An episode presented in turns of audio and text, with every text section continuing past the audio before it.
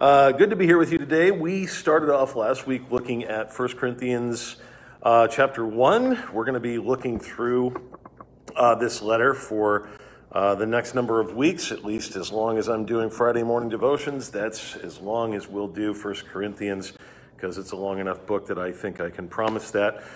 Uh, and uh, anyway, last time, what we saw in the first 17 verses was really Paul anchoring this Corinthian church that's filled with problems in their true identity. So, right off the bat, instead of going at them full tilt with all of his problems that he has with them, and they do have problems, uh, he instead declares to them multiple times and in multiple ways you are forgiven, you are sanctified, you are uh, filled by the Spirit and gifted, and for that I give thanks to you, I give, or I give thanks for you. And I, I just am so uh, grateful to God um, on your behalf and for what He's doing in your midst.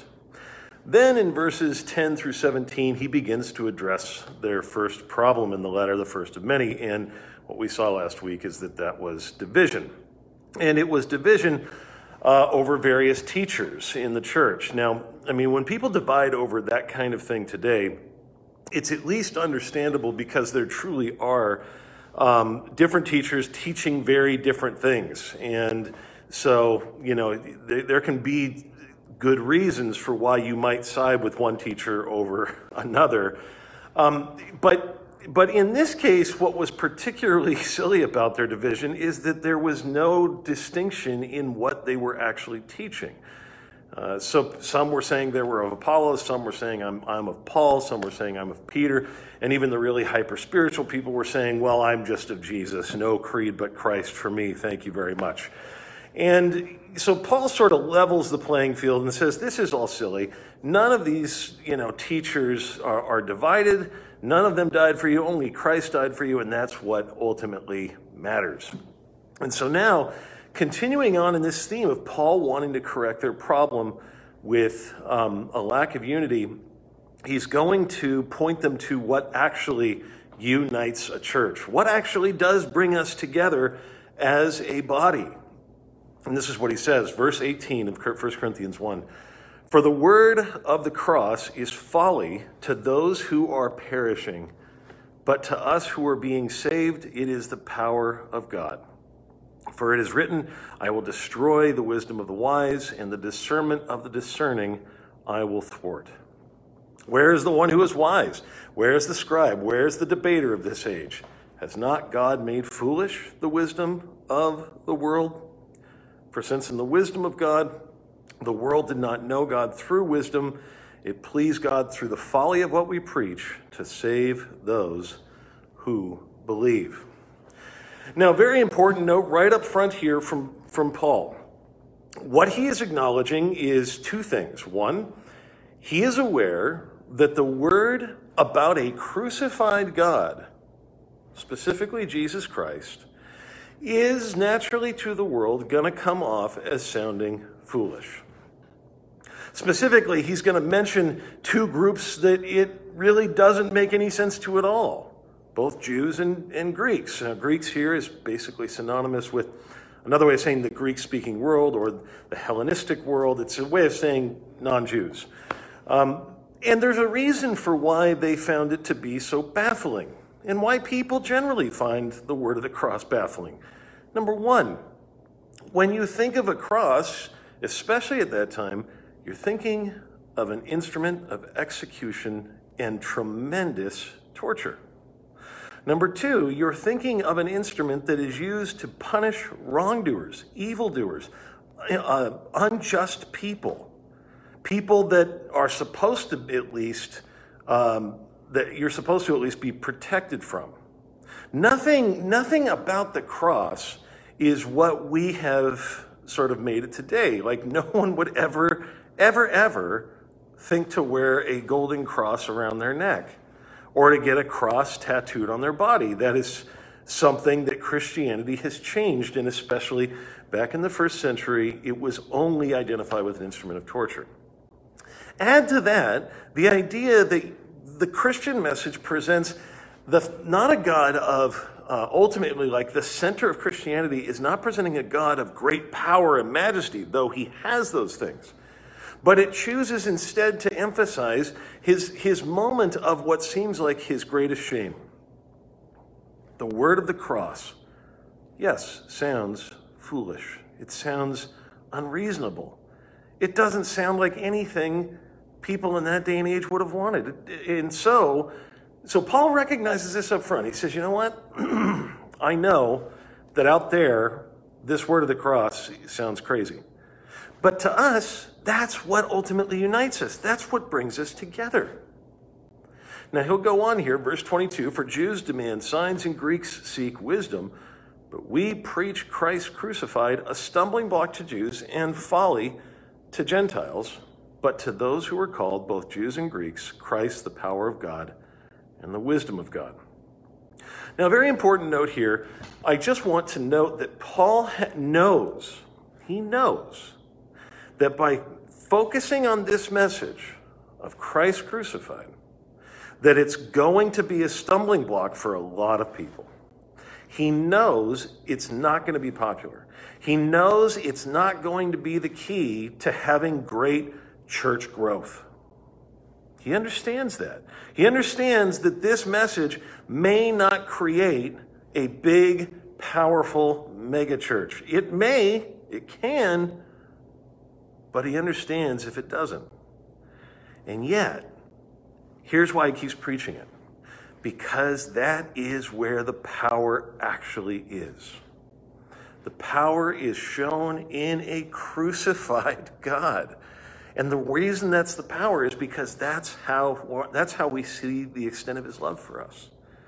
When we look there, not only are we reminded that we're all flawed and all in need of redemption, that none of us should be divided from anybody else because we all are sinners before the cross, but we're also reminded of the extent that God was willing to go to to have us of his own as his own children in fellowship with him.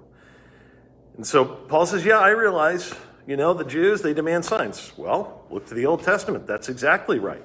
They had good reason for expecting that when the Messiah came, that there was going to be great power. They thought he would, you know, kick the Roman occupiers off the throne, that he would take over the throne, and that there would be peace and harmony ruling from Israel forever.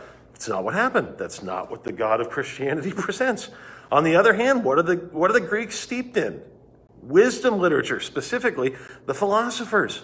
You have a whole culture that has been steeped in the ideas of Socrates and Plato and Aristotle, and they have been told that the greatest good is wisdom. The greatest thing that you can expect from God is wisdom. In, in, in, um, in other words, like God is going to show you, his primary function is going to show you how to live rightly.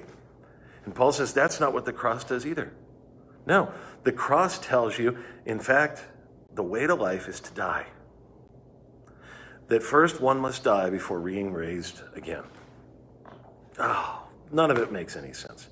Add to that, that in the Greek speaking world, the idea of God coming in the flesh was completely ridiculous and absurd. Completely.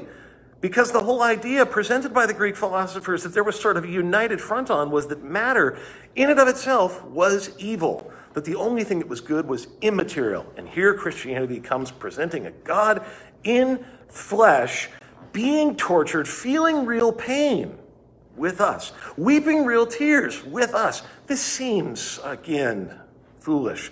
Ah, but to those who are called, it's the power and wisdom of God. To those who believe, when we hear that we have a God who sheds tears alongside of us, that fills us with hope. When we hear we have a God who loves us enough to die for us and has raised to victory over death, it fills us with hope. So Paul will go on, verse 26 For consider your calling, brothers and sisters. Not many of you were wise according to worldly standards, not many were powerful, not many were of noble birth. That was especially true in the early days. We know that in the early days of the church, there were basically, you know, a few groups of people that populated it the poor, uh, slaves, women, all extremely powerless groups of people in the Roman Empire. And yet, What did the gospel, who did the gospel appeal to the most? Who did this word of the cross, of the suffering God appeal to the most? It was the outsider, it was the outcast, it was the sinner, it was the person that had screwed up their life. Those people heard this word of the cross and said, That's a God who will be with me in my struggles and in my suffering. I want that. I need that.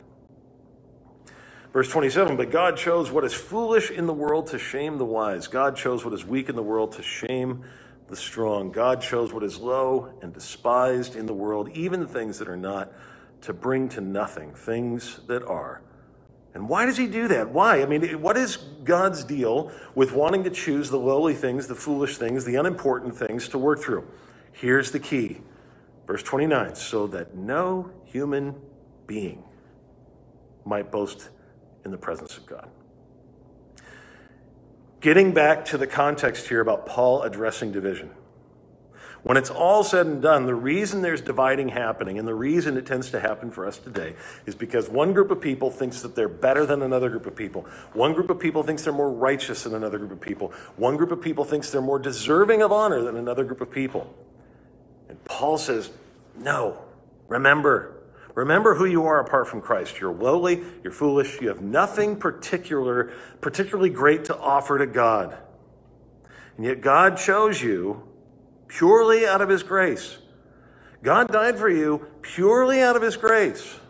God rose, for you purely out of his grace. And he does it purely out of his grace so that you might not boast except in him. Verse 30, and because of him, you are in Christ Jesus, who became to us wisdom from God, righteousness and sanctification and redemption. So that as it is written, let the one who boasts boast in the Lord. You think you're wiser than them? No, you're not, because Christ is the wisdom we need. You think you're more righteous than that group over there, God? No, you're not, because Christ is our righteousness. You think you're more sanctified? No, you're not, because Christ is your sanctification. And guess what? We're all redeemed by that same Christ. That's what Paul's saying. Is it's all in Christ that we have those things. It's not in this teacher or that teacher, this church or that church, but it's in Christ. And that is where we find our unity as a body of believers. He is the head. We are the body, yes, diverse, and yes, differently gifted, but all under his head, one body, one church. So that is our hope, and that's the good news for us today. Uh, next week, we'll continue talking about some of these themes as we enter into chapter 2 of 1 Corinthians. I want to remind you again to join us on Sunday morning. I'll be preaching.